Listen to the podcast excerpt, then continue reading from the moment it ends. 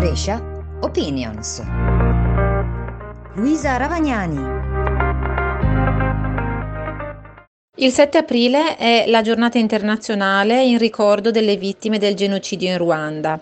All'interno del corso di Criminologia del terrorismo e dei crimini internazionali del Dipartimento di Giurisprudenza dell'Università degli Studi di Brescia si è svolto un seminario alla presenza di un sopravvissuto appunto al genocidio in Ruanda.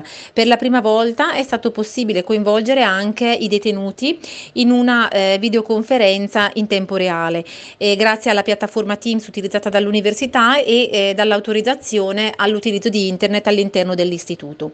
Si è trattato di un momento particolarmente importante perché ha permesso di affrontare temi che non sono di solito trattati durante il periodo detentivo, ma che rappresentano ancora oggi eh, uno spunto di riflessione fondamentale per non dimenticare e per impegnarsi affinché fatti così tragici non uh, si ripetano più.